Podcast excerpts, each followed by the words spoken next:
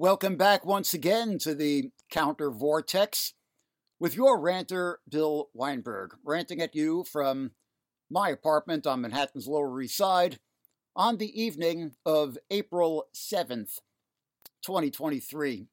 And in this episode, we're going to be looking at a suddenly booming global phenomenon, which is definitely not a good sign paramilitarism the official military or armed forces of a given state or its repressive apparatus seeking an extension in the private sector or in citizen militias or irregular forces, a method generally resorted to when state power is in crisis and contributing to a general militarization of society. One manifestation of this that has been getting all the attention in the media at the moment is the Wagner Group. You may have noticed that the uh, cafe in St. Petersburg, where the Russian war blogger was speaking when he was assassinated this week, was owned by Yevgeny Prigozhin, leader of the Wagner Group private military company, which is taking over an uh, ever larger role in the Russian war effort in Ukraine, currently leading the assault on the town of Bakhmut with an army of mercenaries, seemingly mostly conscripted from the Russian prisons. What you may not have noticed is that Russian President Vladimir Putin on March 18th signed a law forbidding the spread of false information, quote unquote, about volunteer forces, quote unquote, fighting in the service of Russia. The law is clearly meant to prevent public criticism of paramilitary groups and private military companies currently operating in Ukraine, such as the Wagner Group, the law amends Russia's criminal code by making it an offense to knowingly spread false information regarding volunteer formations carrying out tasks assigned to them by the armed forces of the Russian Federation, quote unquote. Offenders may face a fine of up to 1.5 million rubles, about $20,000, or face a mandatory work term or imprisonment of up to five years. The previous version of the criminal code already included prohibitions on the spread of false information regarding the Russian armed forces. So the uh, amendment's language appears to be an implicit acknowledgement by Moscow that the private forces fighting in Ukraine are, in fact, acting under the direct orders of the Russian military.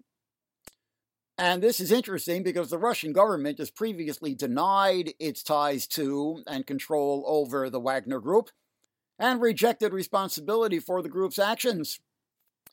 The U.S. Treasury Department earlier this year officially designated the Wagner Group a transnational criminal organization imposing further sanctions on the group's financial activities and accusing it of committing atrocities and human rights abuses in Ukraine and elsewhere, especially citing Syria, Libya, the Central African Republic, Burkina Faso, and Mali, where the Wagner Group was implicated in a massacre of an estimated 300 civilian men who had been rounded up at a village just about a year ago in um, late March of 2022. And interestingly, in these last three countries, Central African Republic, Burkina Faso, and Mali, the Wagner group came in just as French troops were getting booted. So this represents both Russian imperialism extending its reach into Africa and displacing one of the traditional imperial powers on the continent, but also a new model of imperialism based on paramilitarism. Also, in all these three countries, Central African Republic, Burkina Faso, and Mali. The Wagner Group, itself a private entity, appears to be grooming local militias as proxy forces. We've already noted the Volunteers for the Defense of the Homeland militia in Burkina Faso, ostensibly fighting Islamist insurgents, but which has been accused in carrying out massacres and targeted killings of people of the Fulani ethnicity. And apparently, it was Fulani who were also targeted in the massacre committed directly by the Wagner Group in Mali a year ago. So, throughout the greater West Africa region, it seems that the Fulani people are being stigmatized as terrorists and targeted for state terror or paramilitary terror. A very frightening situation that demands greater attention. Okay, moving east across the Sahel, you may have noticed that the uh, democratic transition in Sudan, the fruit of the pro democracy movement that is mobilized there since the October 2021 military coup, is in danger of breaking down over the whole question of paramilitarism. This concerns the Rapid Support Forces, RSF, the successor organization to the Janjaweed. If you recall them, the Janjaweed were the irregular, if state aligned, militia force in Darfur region that carried out the genocide there beginning about 20 years ago. And as a condition of the Darfur Peace Accord of 2006, the Janjaweed were reorganized and brought under a greater degree of state control as the RSF, which is still fighting in Darfur today. The conflict there never really ended, but the RSF has also been fighting in other conflicted regions of the country, such as Kordofan, and has also been involved in repression of pro democracy protests in Khartoum, the capital. So the pro democracy movement is now demanding that the RSF be officially disbanded and absorbed directly into the official armed forces, which are to ostensibly come under civilian control. And the RSF, quite predictably, is resisting being integrated into the army. Uh, for the moment, they are bickering about the timeline, whether it's going to be two years for the RSF to be officially absorbed into the armed forces, which is what the army and the pro democracy forces are demanding, or 10 years, yes, a full decade, as the RSF is demanding. And there is actually talk that it may even come to fighting between the Army and the RSF. And in any case, it still hasn't been resolved, even as the new transitional government is supposedly to take power this month. So, definitely one to watch. Okay, moving on from Africa now, you may have noticed that in Burma, or Myanmar, the ruling military junta is resorting to paramilitarism to beat back a pro democracy armed insurgency that has emerged since the coup of February 2021. Faced with a growing insurgency from regional guerrilla cells integrated into the resistance network known as the People's Defense Force, the junta has been training its own paramilitary corps made up of conservative Buddhists, Burman ethno nationalists, and other regime supporters. It's called the Pyu Saw Htee, after a legendary king of the ancient Pagan dynasty. Its strongest base of support is in the Ma Ba Tha, or Patriotic Association of Myanmar, which has long been accused of fomenting attacks on Muslims and ethnic minorities. So, uh, Buddhist fascism, interesting that that's a thing. Okay, disturbing news from Ecuador this week, a country which has, until recently, been largely spared the narco violence that has engulfed its neighbors Colombia and Peru over the past generations, but now appears to be going over the edge with crime and violence precipitously rising and having been under a state of emergency for much of the past two years. And now the conservative president, Guillermo Lasso, who is currently facing an impeachment process over corruption charges, has just announced he has authorized the carrying and use of firearms by civilians, a first in that country, calling for citizen self defense against criminals in coordination with the Ministry of Public Security, which smells ominously like a first step toward the kind of institutionalized paramilitarism that has instated a generations long reign of terror in Colombia. All right, now let's turn our attention to Israel, where very hearteningly, there has been a massive and militant and sustained protest movement going on since the new far right government of Bibi Netanyahu took power back in December particularly over his proposed judicial reform, which would give the Knesset, the Israeli parliament, where his bloc holds a majority, power to override a decision of the Supreme Court by a majority vote, which even the main opposition bloc in the Knesset is saying would effectively instate a dictatorship. Yes, they are actually using that word.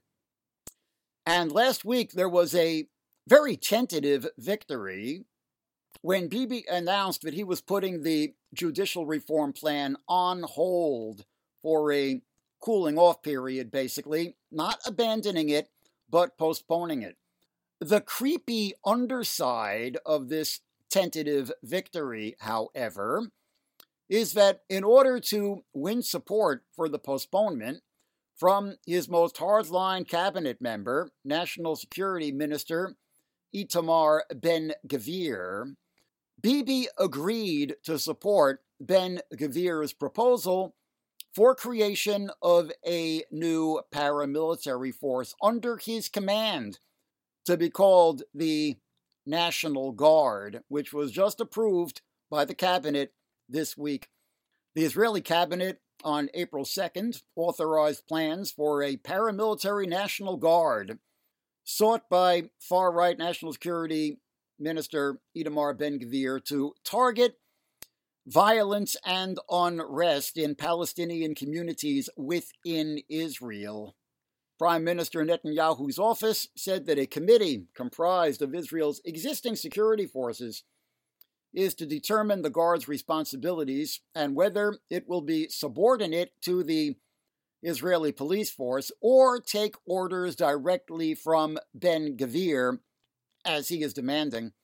Opposition leader Yair Lapid responded by calling the plan a quote extremist fantasy of delusional people end quote and slammed the decision to cut budgets from other ministries to quote fund Ben Gvir's private militia, unquote. And that's Yair Lapid, leader of the main opposition bloc in the Knesset, very much a centrist.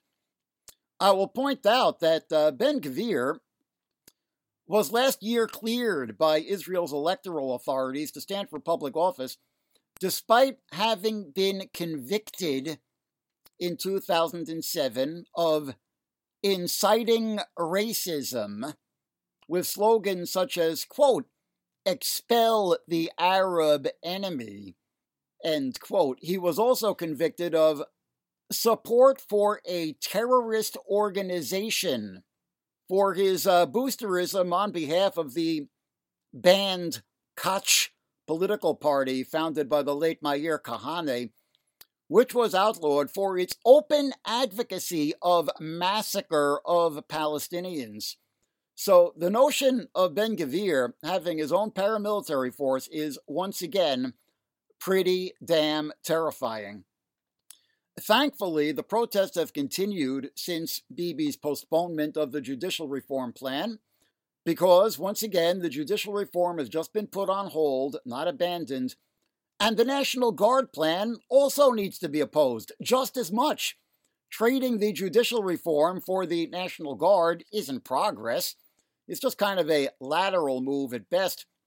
And in the past days, of course, the violence that began at the Haram al Sharif or Temple Mount in Jerusalem has escalated to an international level, culminating in Israel launching its biggest missile strikes on Lebanese territory since the 2006 war. Again, very frightening. And yes, the protest movement in Israel, while a very hopeful development, does need to expand its focus, especially now. And I will point out that despite the general single issue focus on the judicial reform, the demonstrations have included a um, anti-apartheid bloc, as it calls itself, calling for a secular state and decolonization of Palestinian lands, both sides of the Green Line. This is to be encouraged. Now let's turn our attention to the very ominous developments in um, Texas. Did you happen to catch this one? Vigilantism concerns in Texas immigration bills. Reading from the account on the CounterVortex website, Human Rights Watch on March 29th criticized two bills before the Texas state legislature that would expand the state's ability to enforce immigration laws, a matter usually left to the U.S. federal government. HRW stated that the dangerous and extreme bills would authorize Texas to deputize state sponsored vigilantes with little oversight. Their wording. Texas State Representative Matt Schaefer introduced HB 20, known as the Border Protection Unit Act, back in March. HB 20 would create a state level immigration enforcement unit whose chief would be authorized to employ U.S. citizens to serve in the unit. Additionally, the bill shields officers and employees of the unit from all civil and criminal liability for actions authorized by the bill. Another bill, HB 7, would create a border protection court, quote unquote, and criminal system that would institutionalize much of Governor Greg Abbott's Operation Lone Star dragnet, which was launched two years ago. In response to the introduction of these bills, the um, senior advocacy manager for the Beyond Borders program at the Texas Civil Rights Project, Roberto Lopez, stated, quote, the new police force and court system would allow state politicians to continue arresting and sentencing some of the most vulnerable people in our society, people seeking refuge from violence, terror, and poverty with no real oversight. This is a dangerous power grab offering no solution to the humanitarian emergency. End quote. Statistics show that 2.4 million migrants attempted to cross the border from Mexico in 2022. Texas Speaker of the House, Dade Phelan, in a statement to the Texas Tribune, was adamant, quote, addressing our state's border and humanitarian crisis is a must pass issue for the Texas House this year, unquote. Yeah, addressing the humanitarian crisis by unleashing paramilitary vigilantes. Hideously euphemistic language. And there needs to be a lot more attention to what is happening with this legislation in Texas because it really has implications for the future of the United States, meaning the immediate future.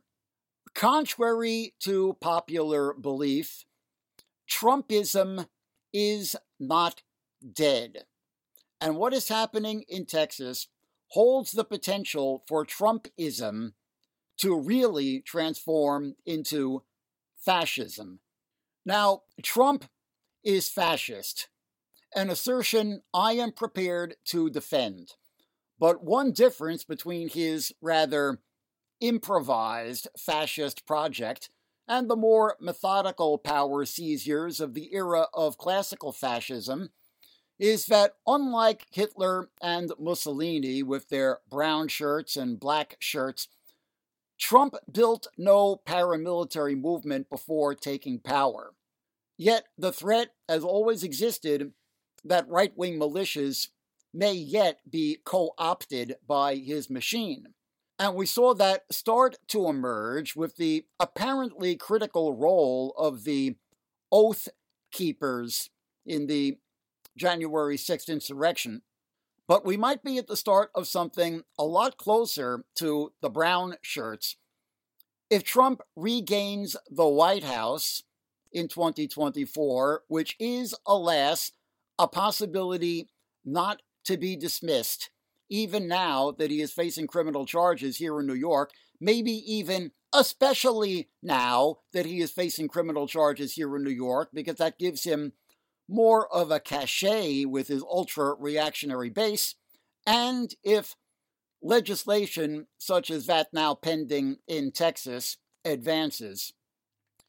And this is a point that really needs to be grappled with by both sides in the whole contentious debate over guns in this country. Okay, Tennessee is very much in the news at the moment with the purge of three lawmakers from the state legislature for their participation in the March for Our Lives event at the State House, and the um, school walkouts by justifiably angry students that have taken place since the Nashville school massacre of March 29th. But uh, the threat is framed by this movement as the proverbial lone shooter with psychological motivations, which dodges the whole question of root causes and why there are so many people out there with psychological problems. And a related point dodges the possibility that someone could harness and politically weaponize all of that endemic rage quite evidently out there in American society. And I will note that overwhelmingly, although Nashville seems to have been an exception, but overwhelmingly, these supposed lone wolves with psychological problems are white guys, and sometimes explicitly motivated by white supremacy and race hate, as in Buffalo on May 14th, 2022, or El Paso on August 3rd, 2019. This problem is not nearly so apolitical as it is popularly portrayed. And for those of you on the other side of the question, you Second Amendment fetishists out there, don't get taken in by the bogus populism of the Second Amendment industry, as it were, who are all about standing up to the man when it's perceived progressives who are in power trying to impose their woke tyranny. Because they could turn around and become an extension of the repressive state apparatus as soon as the tables are turned and their people are in power. Now, I am not here arguing for gun control per se, because as discussed on our podcast of March 7th, 2018, after the school massacre in Parkland, Florida, that's a very tricky question, and both sides, as it were, are missing some critical points, focusing entirely on the instrument and not the underlying root causes of these serial massacres. The much more difficult, but also much more necessary proposition. But I am arguing for not getting taken in by the bogus populism of the Second Amendment industry, because you could be making the proverbial noose for your own neck. At least if you're really serious about all this freedom jazz and don't think it just means the freedom of white guys to oppress everyone else. And you know what? Even if you do think that freedom means the freedom of white guys to oppress everyone else, you better watch out. Because the way fascism traditionally works, and yes, that's what we're talking about here fascism, is that the populist militia is employed during the incipient phases of the climb to power, but is ultimately chucked overboard, sometimes with extreme violence, once total state power has been consolidated. Fascism can ultimately be seen as a mechanism by which an established class order rides out a period of crisis. Often, and this is the part that many who use the word sloppily or propagandistically don't get by appropriating a populist posture, especially in its incipient phases. And now, the entire world order is headed vertiginously into crisis on multiple levels social, cultural, economic, ecological, which is why fascist or fascistic movements are now seen nearly all over the world. And I even worry about anti fascism itself getting co opted by fascism. Antifa getting taken in by fa, so to speak, with fascist pseudo anti fascism seen most blatantly in Vladimir Putin dressing up his fascist aggression in Ukraine, and yes, that's what it is, in anti Nazi World War II nostalgist garb. And it is urgently important that we have some clarity about this at this extremely dangerous moment for humanity. And if you don't know what happened to the brown shirts, I suggest you Google Night of the Long Knives. For those of you who don't know what I'm talking about, I leave you to that homework assignment. Oh, and uh, Yevgeny Prigozhin? You might want to Google that one too. Just saying. This has been Bill Weinberg with the CounterVortex. Check us out online at countervortex.org, where everything I've been ranting about tonight is all blogged up, hyperlinked, and documented Please support us on Patreon. We need your support to keep going. Just a dollar a week makes a big difference. Patreon.com slash countervortex. Join the counter vortex. Join the resistance. And rant on you next time.